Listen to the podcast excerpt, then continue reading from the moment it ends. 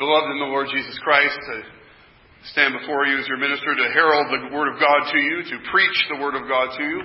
And this morning we look at verses 1 and 2 of chapter 16. I commend to you our sister Phoebe, a servant of the church at Cenchreae, and you may, that you may welcome her in the Lord in a way worthy of the saints and help her in whatever she may need of you, for she has been a patron of many and of myself as well. One fault line in our human existence, one of the ways in which humanity tends to break apart and fight is uh, between males and females, between men and women. And that's the case all the way back. It's men and women getting along have been a problem all the way back. We can say all the way back to the garden, particularly to the garden after the fall. We see that God is part of the curse. There's something between uh, men and women, or at least a husband and wife, and struggles that go on there. And as it's developed through the years into our own day, we find ourselves in interesting times. Very interesting times as far as what we might say gender relations or relations of the sexes. Even here very recently, this past week, I think, or maybe last week, uh, the Southern Baptist Convention uh, got some infamous, infamous coverage by most of the news that I saw uh, talking about they're unwilling to receive women ministers and such, and even Saddleback Church, the Big Daddy, uh, was denied entrance or right back into the convention uh, because they're ordaining women and having women as ministers, which of course the Southern Baptist Convention has always been against. They know the scriptures are clear, and they've they've made statements on that and are, are deciding their their way ahead, even to the point of cutting out of their denomination or not welcoming back in, or however it actually works. I'm not sure. In the convention, one of the biggest churches in the world one of the most influential churches in the world.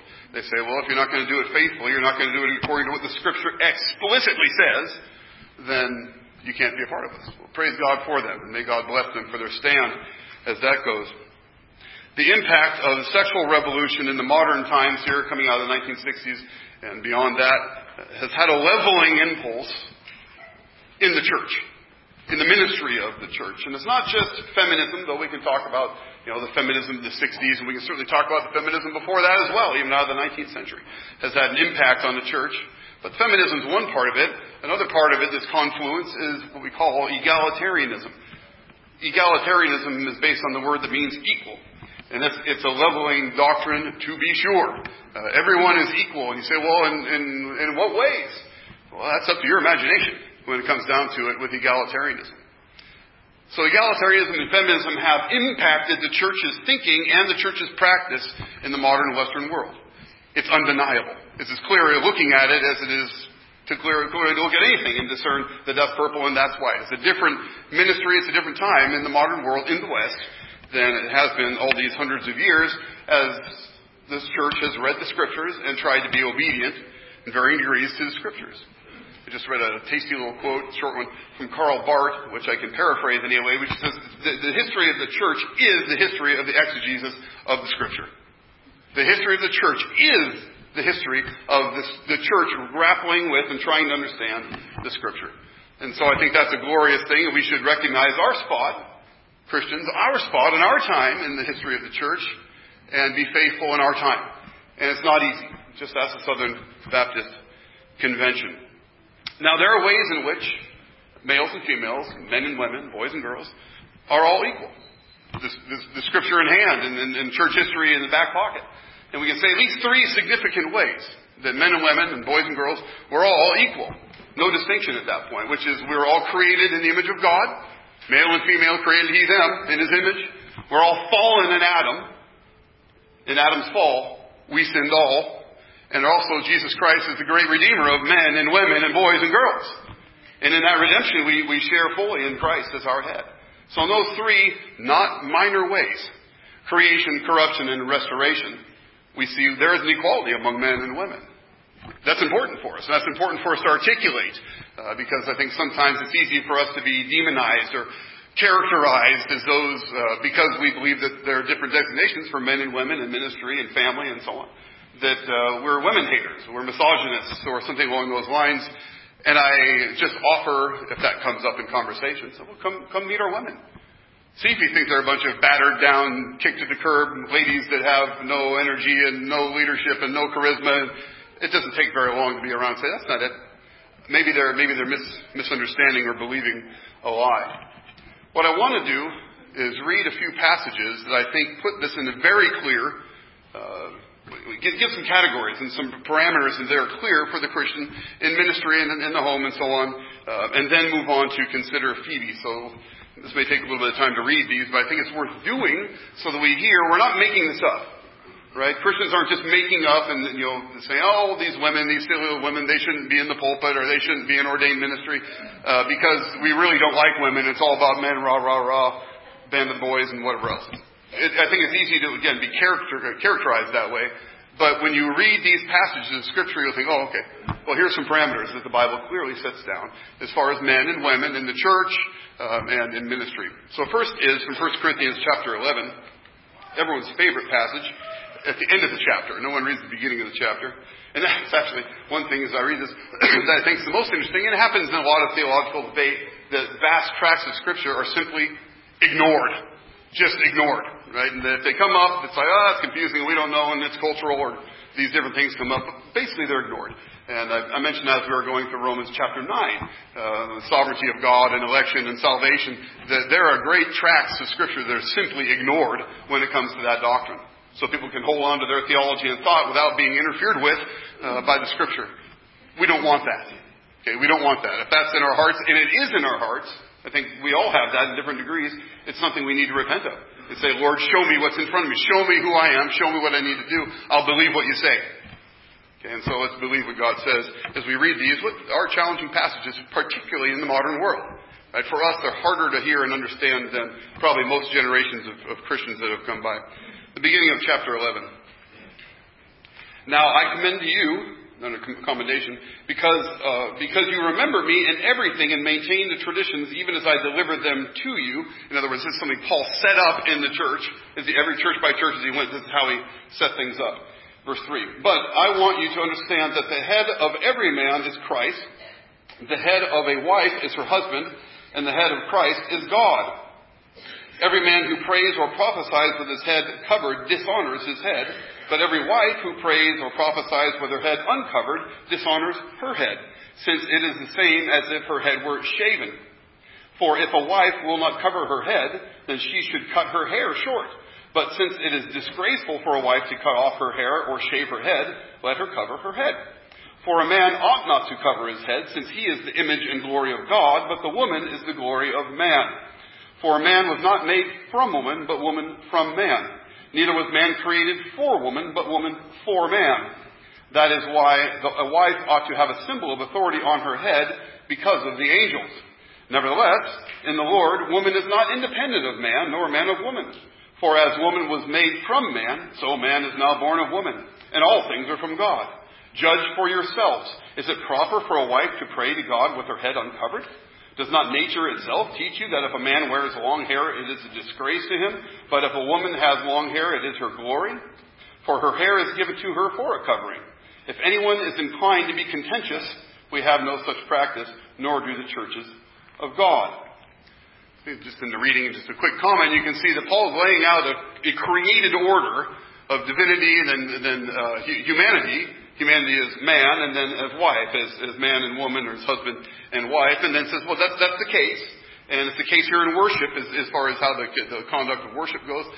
But we're not independent of each other. We're still bound in this thing together, women and men. That's kind of natural reality. So Paul kind of brings that together there. So this is about men and women uh, in life, right? How, how God's made the structure of, of creation and also in worship. If you look a couple chapters further, in chapter 14, there are a few verses here as well about Christian worship and instruction. Chapter 14, starting at verse 34. We have, As in all the churches of the saints, the women should keep silent in the churches, for they are not permitted to speak, but should be in submission, as the law also says. If there is anything they desire to learn, let them ask their husbands at home. For it is shameful for a woman to speak in the church. Or was it from you that the word of God came? Or are you the only ones it has reached? If anyone thinks that he is a prophet or spiritual, he should acknowledge that the things I am writing to you, uh, he should acknowledge that the things I am writing to you and commend um, are a command of the Lord. If anyone does not recognize this, he is not recognized. So, my brothers, earnestly desire to prophesy and do not forbid speaking in tongues, but all things should be done decently and in order. So here is a broader passage of spiritual gifts and of worship and of the function of gifts in worship, of prophecy and tongues, which of course I'm not going to get into this morning, but then also here in that context that women should be quiet, should be quiet in the worship. It's fitting and it's improper for them uh, to be speaking up or boisterous or something going on like that in worship. Uh, Paul doesn't seem to have any problem putting that down for the churches. And again, this is, a, is practice in the churches. Turn to 1 Timothy chapter 2. And I think again in the context of the public worship of the church is what's going on, the lifting of hands and prayer and so on. Verse 8. I desire then that in every place the men should pray, lifting up holy hands without anger or quarreling. Likewise, also, that women should adorn themselves in respectable apparel, with modesty and self control, not with braided hair and gold and pearl or pearls or costly attire, but with what is proper for women who profess godliness, with good works. Let a woman learn quietly and in submissiveness. I do not permit a woman to teach or exercise authority over a man. Rather, she is to remain quiet. For Adam was formed first, then Eve, and Adam was not deceived, but the woman was deceived and became a transgressor. Yet she will be saved through childbearing if they continue in faith and love and holiness with self-control. So Again, again, not, not necessarily an easy passage to interpret or understand, but clear enough in the point that uh, uh, as, as the church gets together to pray, that the women should be quiet and they should conduct themselves as women. That there are, there are womanly things that women should be aiming at that aren't the same as, as manly things that men should be aiming at. And then the next, just chapter 3, the next verse, I'll read this as the last section here, requirements for church offices. So, uh, we're not, and this is really kind of putting the fine point on what I'm getting at, is the offices in the church. When someone's ordained to ministry in the church. Not when people minister and work and use the skills and gifts they have and bless each other and do things as we'll talk about with Phoebe but the ordained ministry of the church. Who are the officers of the church of Jesus Christ? And here we have one, and of course Titus 1 is another passage that says something very, very similar. The saying is trustworthy. If anyone aspires to the office of an overseer, that is a bishop, he desires a noble task. Therefore, an overseer must be above reproach, the husband of one wife, there you go right there, which literally is a one woman man. A man of one woman. Okay, which would mean, well, what if he has two women? What if he's a bigamist? What if the gospel came to an area, this happens from time to time, the gospel comes to an area where polygamy is practiced and the man has three, four, five, ten, twenty wives, two, doesn't matter, more than one, and say, well, that's fine, you're not going to divorce those wives, you're still going to take care of them, but you're disqualified from eldership. You cannot be an overseer because this is the passage. And it's a one woman man, not a one spouse spouse, if you want to put it in general or generic terms. The one woman man that's mentioned here. Let's keep going. He must be the husband of one wife, sober minded, self controlled, respectable, hospitable, able to teach, not a drunkard, not violent but gentle, not quarrelsome, not a lover of money. He must manage his own household well with all dignity, keeping his children submissive. For if someone does not know how to manage his own household, how will he care for God's church? And again, we have here a reference to the management and shape of authority in the household which is another thing that's very clear in the scripture as well. I'll stop reading here. We can go on and, and, and see that the more is said, but I think there's enough going on, at least as far as all this reading goes to begin with. See, yeah, there's, there's, there, there is this equality among men and women, boys and girls, in a sense we're all created in the image of God, we're all fallen in Adam, and we're all, as we believe in Christ Jesus, redeemed in Him. We share that entirely. Uh, but then as it comes down to men and women and what God's created them for and how He's created them, they're not exactly the same. We have differences. And that's an important part as we read the Bible to recognize both the differences and the similarities and not just focus on one or the other. So in relatively short fashion here, we'll consider Phoebe, uh, point one, Phoebe as a servant. Now we'll get back to Romans chapter 16.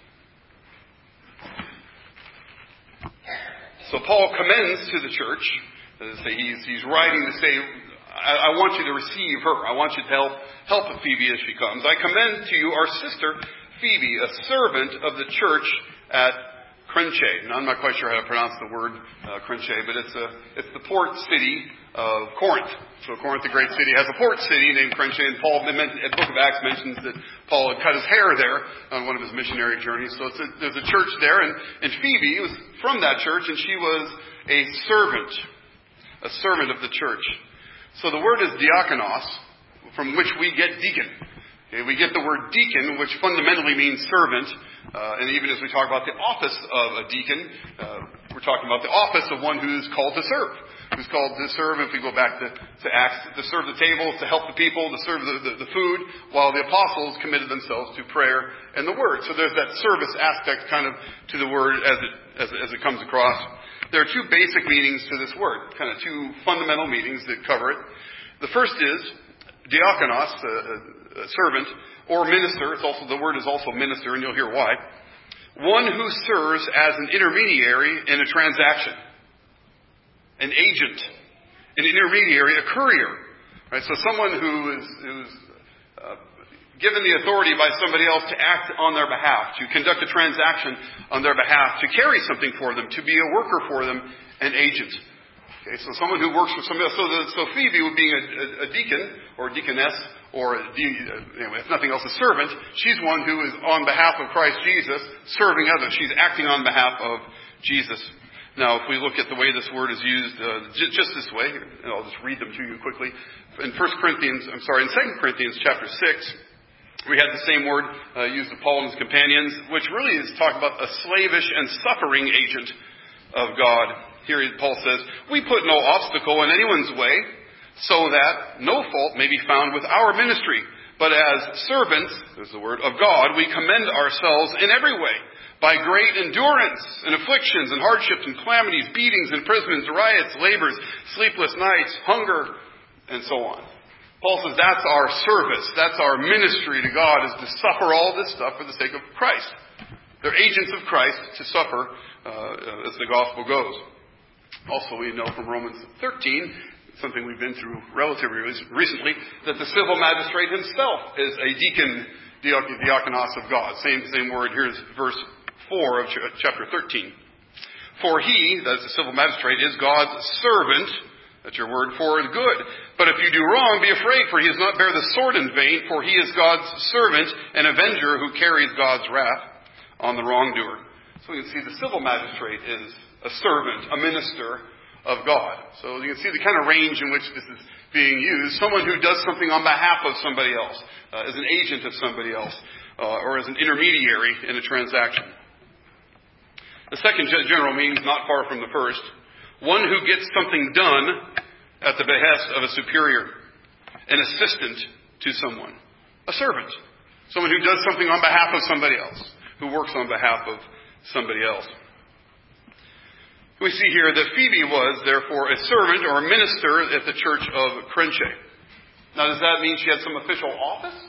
Was there an office of deacon that she had there, and she was the deaconess, uh, one of the deaconesses maybe of the church? We certainly don't know that from this text. It's possible that that's what this means, but we can, I think we can take it in more general terms and see that she was a minister, she was a servant, she was the one who labored there in that church, and Paul says now she's on her way to you, Romans, you Christians in Rome, um, recognize who she is and receive her. Indeed, she is your sister. So there's no question that it's at least a functional word. Right? Diakonos is a word of functioning. She's doing, she's acting, she's, she's playing her part on behalf of somebody else. Right? Christ has given her the gift and the calling to minister, to serve in that church, and that's what she's doing.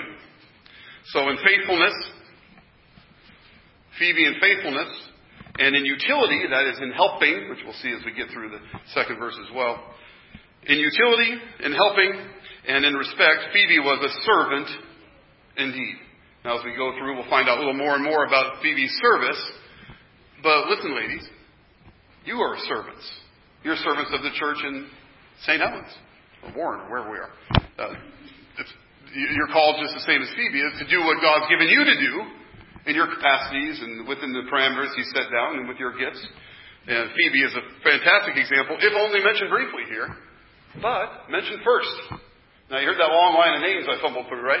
There are a lot of people Paul wants to greet and connect and, and so on, but he, he mentions her first. She's that valuable to Paul and to the church in her own day. She's valuable to the church at Cenchreae, where she's from, but she's also valuable in Rome, where she's going to go and where Paul's going to go, and maybe she'll help him on the way, because she's helped him before. Maybe she'll help him on the way. What a terrific value to the church is Phoebe and her faithful service. She doesn't need to be a thundering minister. She doesn't need to be a son of thunder or anything like that. She just needs to do her job to help, and it is a glorious help and service to the ministry of the gospel. As I say, more on that a little bit later. So Phoebe is this minister, the servant of the church that that, that, she's off to Rome. She's going to Rome, and Paul's maybe even sending her with the letter. Every single commentary I read mentioned that. That she's probably the courier. She's probably the letter bearer that comes uh, and then takes the, the letter itself, the Romans, to the church at Rome. Possibly. Uh, it's, hard, it's hard to know, but that's, that's certainly what the commentators seem to think. Well, if that's her job, if she's a servant of Christ, the Church of Cenchreae, a servant helping Paul, and he's got her you know, commending, to, commending the Church of Rome to her, what does the Church of Rome have to do? So Phoebe's got her work to do. She has her service. What's the, what's the service the work of the Church of Rome relative to Phoebe? We see that very quickly. I commend you, our sister Phoebe, a servant of the Church of Cenchreae, that you may welcome her in the Lord in a way worthy of the saints and help her in whatever she may need from you. So the first thing is receiving her, or is the, and there are a number of words here, to greet her, to receive her uh, as she comes. And the second thing is to assist her in her work. This is the church's job relative to Phoebe. Phoebe has her own work to do, and the Church of Rome has its work to do as well. Now, Phoebe here is labeled as a sister, singular. Phoebe, our sister, which is interesting because it's the sister mentioned in the New Testament.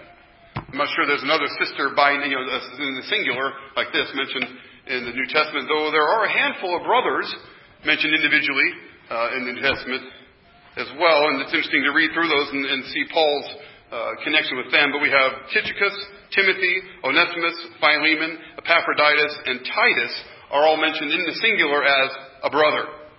And here's Phoebe among that, that little list, that tight little list of the movers and shakers and important folks in that first century early Christian church, and Phoebe's on the list. Phoebe's right there. And it's not that she's competing with the big dogs. She is one of the big dogs in her own right. Right? She, she is what God has made her in the church, and that's an important sister who is a valuable, valuable service to the church, right along with these other men who themselves are valuable servants of the church. You know, the Christian, Christianity of the church isn't, isn't a band of brothers, right? It's not a fraternity, a bunch of guys getting together, rah, rah, doing guy stuff. Neither is it a sorority, a bunch of ladies getting together, and foo-foo, and whatever ladies do. Um, it's both, right? It's a family in God. It's brothers and sisters in Christ. And brothers and sisters aren't the same. Don't we train our children that way? So you don't treat your sister the same way as you treat your brother. You know, we have different house rules. So, okay, it's all right to beat on your brother a little bit, but you're not going to beat on your sister. They're different, right? So, in, in a family, we're not all the same. And Phoebe here is a glorious sister and the one mentioned. And therefore, worthy, I think, ladies and men, of your study, of your emulation. As we would follow Paul, he says, I commend her to you. You can follow her as well. Now, the Church of Rome is, is, is commanded here to receive her and assist her, receive or welcome her. Okay, so when she comes, maybe bearing this letter or not, uh, but the letter refers to her, that they are to receive her in a friendly manner. Now, you can imagine what receiving in a non friendly manner might be. Like they don't really care. So here comes Sister Phoebe. I don't care. Uh, here comes Sister Phoebe, and I don't like women anyway, or whatever. You can imagine kind of coldness or something might come from the people. He says, no, no, no, don't receive her that way. Receive her warmly. Receive her warmly. In fact, receive her as, uh, as, as Christians receive, a, man, a manner worthy of the saints to receive this faithful sister in Christ Jesus. So not impersonal, but with warmth. And let me just take a moment to step aside and say, isn't that how we should receive each other all the time? I mean, life's hard, and we come here sometimes in the Lord's Day or meet each other at other times, and we're weighed down. Things are hard, our lives are tough. And that's part of being in the body together, is we get to share those burdens. And that's kind of part of the warmth, that we should love one another. And that love should come across as we spend time with one another. And so even as the Church of Rome was to receive warmly Phoebe, so we must receive warmly one another as well and operate in the Christian fellowship and in love, a manner worthy of the saints.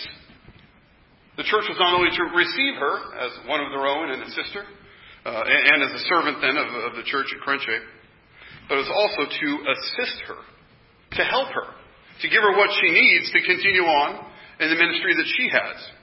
whatever her ministry, see below as we keep working through it a little bit, whatever her ministry, the church was to help her out, to receive her and to assist her, to give her what she stands in need of to continue her own labors. Now, this is something I think, again, very, just in the way of receiving one another warmly. Should we not also assist one another in the ministries that we have as we serve the Lord together? We often, I think this with our children, or even uh, before I had kids, remembering my neighbor's children who, when they saw us doing something, say walking in with, or Miley walking in with some groceries, they'd scamper right over and try to help her, right? Try to carry the bags for her, things like that, right? They're looking to help. They're looking for an opportunity to help and, and to, to serve that way. And I think that's how the church is to be. Looking for opportunities to help and serve, particularly the gospel ministry. And they're, they're there are different parts of the ministry. There's the upfront, loud, preaching, official, uh, you know, heralding of Jesus Christ. But there's also the, the ministry we have among each other. We're competent to counsel in Christ Jesus. We love one another and minister Christ to each other. All of this, I think, is, is uh, we, we, need to be apt and, and ready to help. Looking for the opportunities to help the ministry. So there is an honored ministry here among the church, including women, and we all have different parts of that ministry. So let's seek to receive that from the Lord and help each other in it. And as we're talking maybe about a broader, another minister or a missionary or something coming in, that would be another application of the same reality, to receive them warmly and to encourage their ministry. We've done that through the years with Presbyterian Missionary Union or, um, other, you know, other, uh, other missionaries and so on, thinking of Judith Collins as a great example. I was thinking of our, our sisters that were in China for a number of years ministering, uh, and, and, I think something similar to what Phoebe's doing, uh, although maybe more gospel direct as far as their particular ministry, we'll see here's as a service one, but there's lots of ways. There are lots of ways to serve the gospel by receiving those ministers and by helping them, by assisting them along the way, by spotting what they need, maybe by asking, but certainly by paying attention and meeting those needs this is, this is the church's job.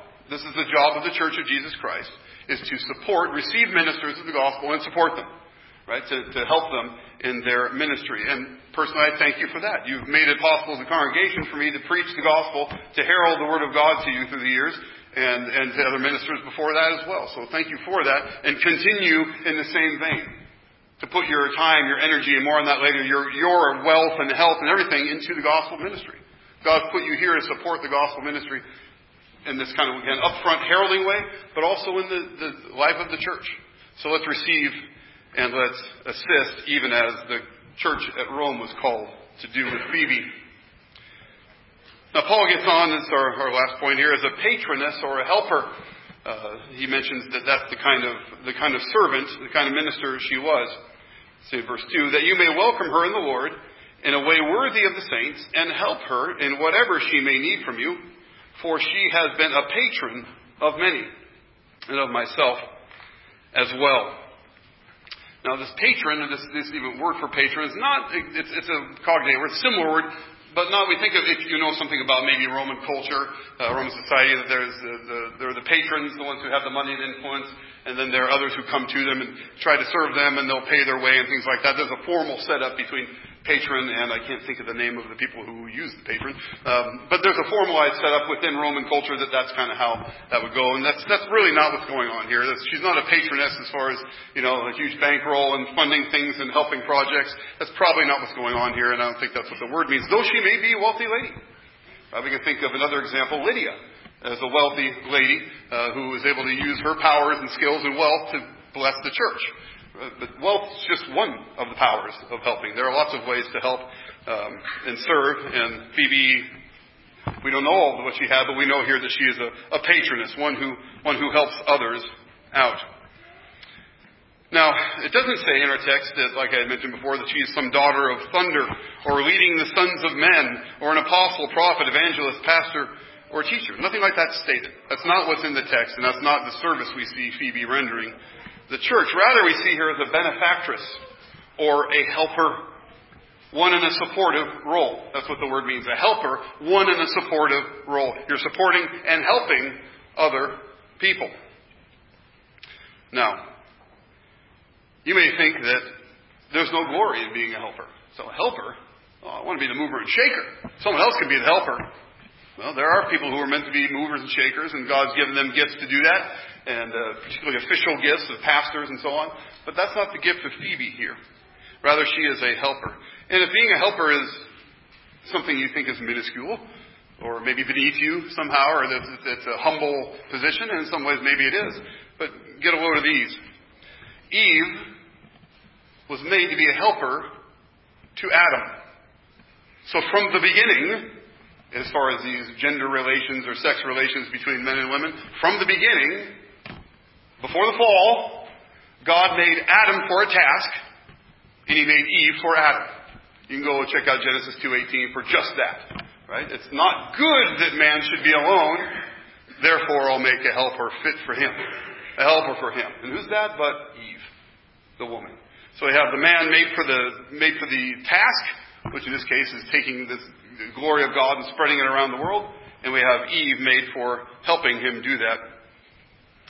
In Exodus 17, another helper position, though we don't see the ladies doing it, uh, with the Amalekites, when when Moses is, uh, the, Israelites are fighting the Amalekites, and as, as, Moses has his hands raised, the Israelites prosper, and as his hands come down, the Israelites do not prosper, and Aaron and Hur are two helpers of Moses. They help hold up his arms. Right, so that Israel can conquer. Moses has a job to do. Keep those arms up, buddy. It's not easy to do. For five seconds, it's no problem, right? For 15 minutes, you got a problem. And for however long it takes to fight a battle, you got an even bigger problem. He needs help. It's something as simple as keeping his hands in the air. All it takes is these two men to come on and say, I'll help you. We get that done. I'll help you do it. And in helping Moses do his job, then Israel is able to do her job in the battle. And in case that weren't enough, the Holy Spirit Himself is our helper. So read John 13 through 17, that huge section of Jesus' teaching, and so much of it's about the Holy Spirit, which is the Paraclete. One of the meanings of that word is helper. God is our helper. And we read it also in Psalm 121. He is our help. So it's not a minuscule thing. It's not a humble thing to be a helper. It's a necessary component in the work. We need helpers. And so we have a helper here, a patroness, a helper in the person of Phoebe. Just a couple thoughts on how this work goes. What is this helping kind of patroness sort of work that, that Phoebe might be doing, and how can we participate ourselves? How about simply prayers of intercession? How about just our prayers? So if you think of the gospel ministry, whether this ministry or any other kind of gospel ministry where Christ is being proclaimed and made known, Shouldn't you help it by praying for it? Isn't that an, an immediate and powerful help to the ministry? Is that you take your time and bow your heart before the Lord and seek God's blessing for the faithfulness of this ministry and others? I can't tell you how much help that is. I can't tell you at all because I don't even know. I just know that it is. And so intercessory prayer, prayers of intercession, going, taking one another before God. And not just the gospel ministry, that too, but one another.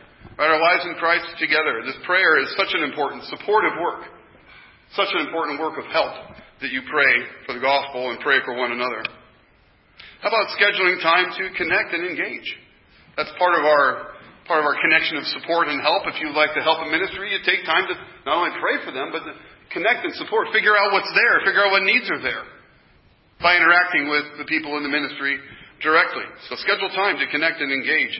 Schedule time to pray for your ministers and one another as well. And commit your wealth to the gospel ministry. And by wealth, I don't mean just money. I mean you.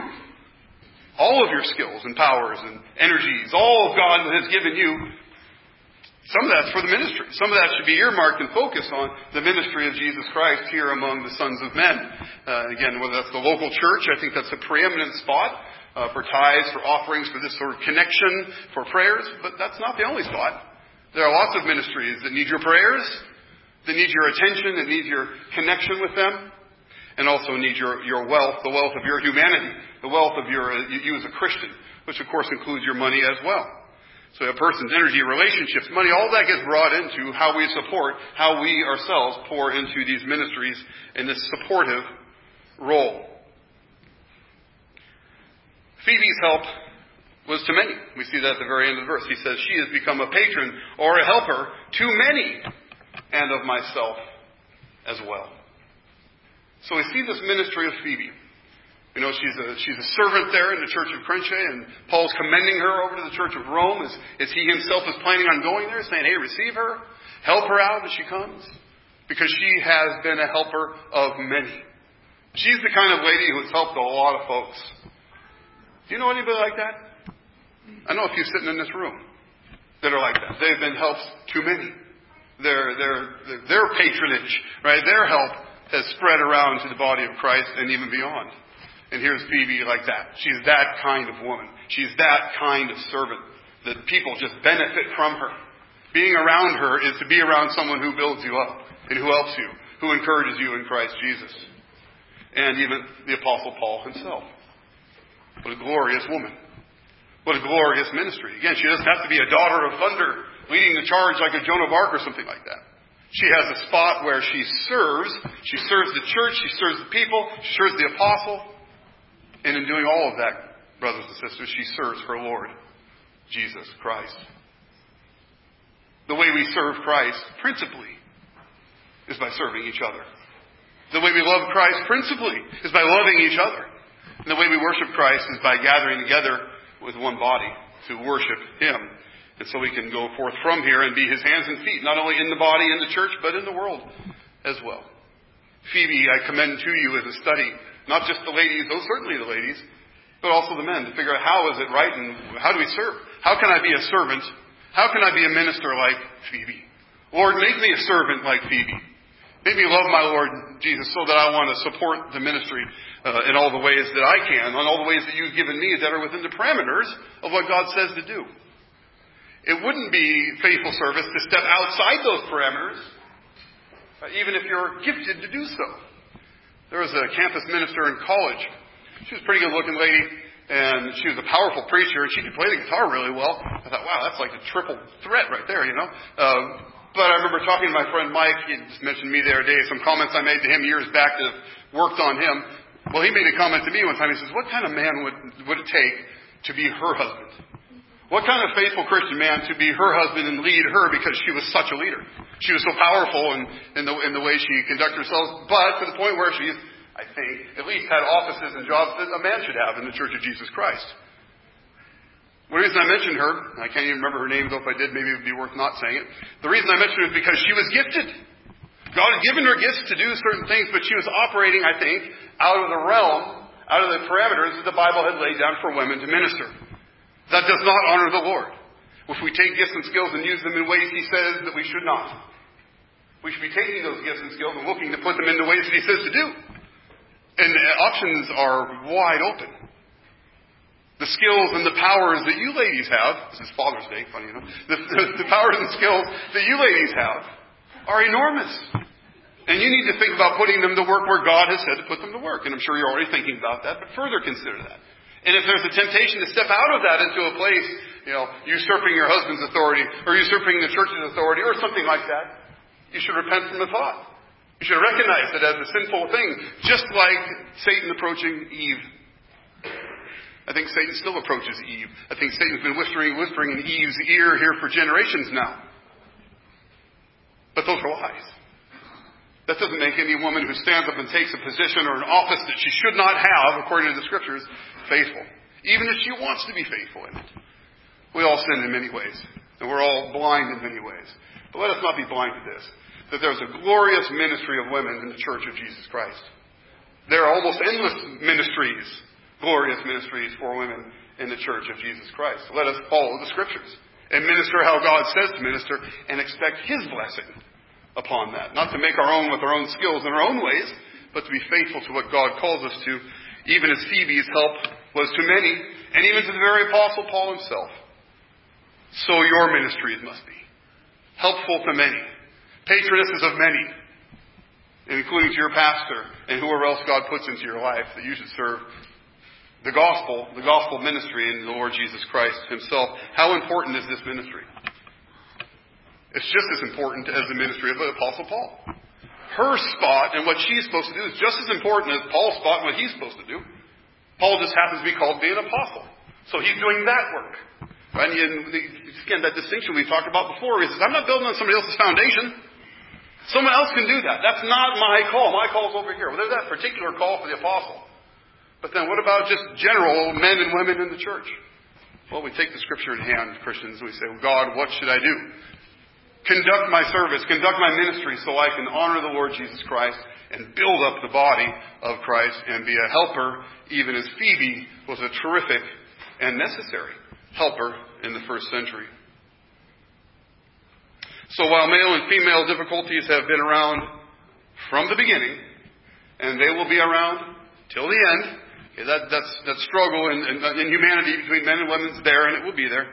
But we also find the answer to that isn't in bringing out our own efforts and trying to, uh, you know, make women like men or say there's no difference and all the kind of goofy stuff that's going on, but rather looking to the one Lord Jesus Christ who has united us together in Him and in His redemption, where there is neither slave nor free, Jew nor Greek, male nor female, but we're all one in Christ Jesus. That's the answer to the dilemma, the problem that humanity has faced. And it's not against we have the kind of sexual gender issue of male female, but what about economic and uh, you know the divisions of economics and, and politics and class and things like that? He says there's neither slave nor free in Christ Jesus.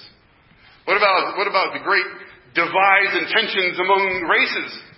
Anyone like come across some racial issues in the last five minutes or just before you walked in the door? Yeah, man, that's that's that's hot our answer to all of these dilemmas and divisions in humanity is the same: Jesus Christ, the one who unites us in Him, the one in whom we are one, the one who gave Himself for our sins together, and whom God raised from the dead on the third day for us, men and women for Jews and Gentiles, for slaves and free. Whatever the divisions we have, those are brought together and healed in Jesus Christ. But it's not like he makes it some like asexual mass. Say, oh, we're a bunch of asexual beings. And I say, no, you're still men, and you're still women, you're still boys, and you're still girls. Now, go serve the Lord as a man. Happy Father's Day. Go serve the Lord as women. God calls you to, to serve Him in the capacities and in the situation where He's put you. What a glorious thing. What a glorious thing to find what God has put for you to do and do it. May God grant that to us, both young and old. Think sometimes as young people, that's a hard thing, trying to find what God's calling us to do, and you kind of wrestle through life, but that happens all the time in life. It happens in middle age and happens at the end of life as well. May God show us what He's gifted us to do. May we know the parameters of that service and offer ourselves to God and seek His blessing in that service. Phoebe was a servant, not just of the church of Cenchreae, but also to many and to the apostles. The church's job was to receive her and assist her in that ministry. And there's a call here for you to glorious ministry in helping those who preach Christ and helping your Christian brothers and sisters who love Christ and are in Him because we are all in, under the one head, the Lord Jesus Christ. Amen.